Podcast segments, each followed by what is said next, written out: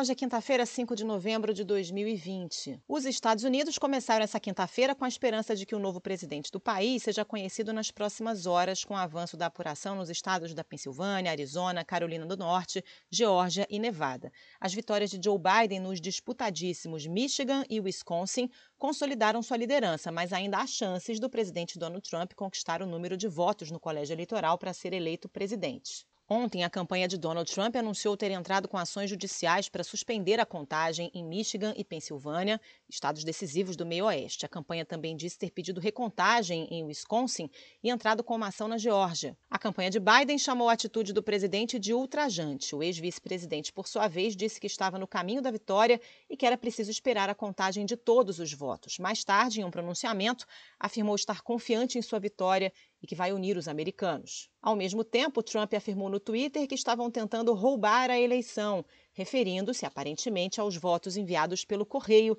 que, segundo a legislação de vários estados, são contados mesmo se chegarem às autoridades eleitorais estaduais depois de 3 de novembro, quando a eleição foi encerrada. O país viveu uma segunda noite de protestos ontem, enquanto os votos da eleição presidencial continuam a ser apurados. Manifestações que pedem a contagem de todos os votos e que repudiam as tentativas de interferência do presidente Donald Trump contrastam com atos favoráveis ao presidente, que demandam a interrupção da apuração. Em algumas cidades houve tensão e ao menos 61 pessoas foram presas.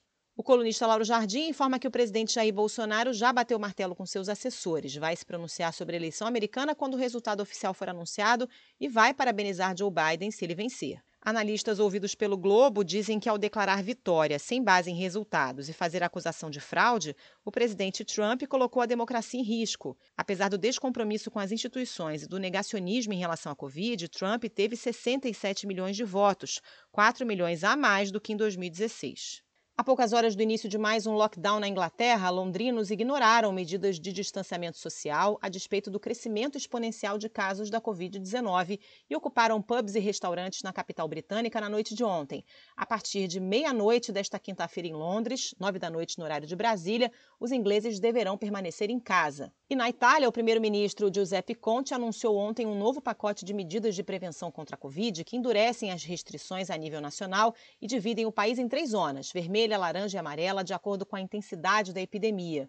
As restrições incluem um lockdown parcial de sua região mais rica e populosa, Lombardia, ao redor de Milão, capital financeira do país. A ex-assessora de Flávio Bolsonaro na Assembleia Legislativa do Rio, Luísa Souza Paz, disse em seu depoimento ao Ministério Público do Rio que teve um encontro com o advogado Frederico Assef, que defendia o agora senador, em um hotel na Barra da Tijuca em dezembro de 2018. A reunião ocorreu no mesmo dia em que ela tinha sido chamada para prestar esclarecimentos na investigação.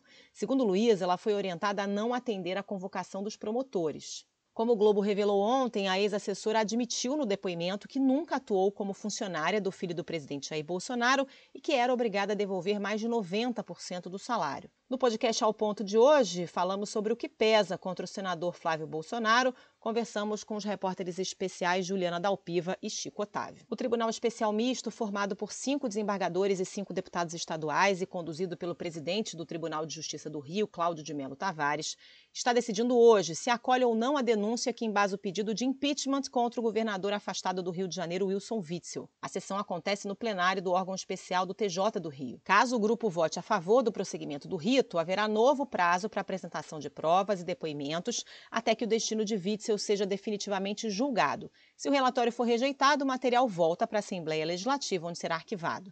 A prorrogação da desoneração da folha de pagamentos aprovada pelo Congresso deve evitar um aumento de custos para as empresas e cortes de postos de trabalho, segundo entidades ouvidas pelo Globo. Em alguns segmentos, como têxtil e de máquinas, contratações foram retomadas e podem ganhar força. O Senado derrubou ontem o veto do presidente Jair Bolsonaro à prorrogação da desoneração da folha de pagamentos de 17 setores da economia. A medida, que reduz os custos de contratação em segmentos que mais empregam, passa a valer até dezembro de 2021. Cinco anos após o acidente da mineradora Samarco em Mariana, Minas Gerais, que matou 19 pessoas, poluiu o leito do Rio Doce e a costa capixaba, a concentração do rejeito de minério não diminuiu.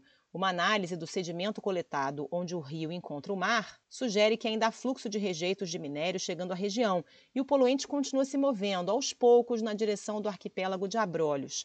A conclusão é de um estudo da Universidade Federal do Espírito Santo, que analisou o material coletado nas instalações do Centro Nacional de Pesquisa em Energia e Materiais em Campinas. Essas e outras notícias você encontra em oglobo.com.br.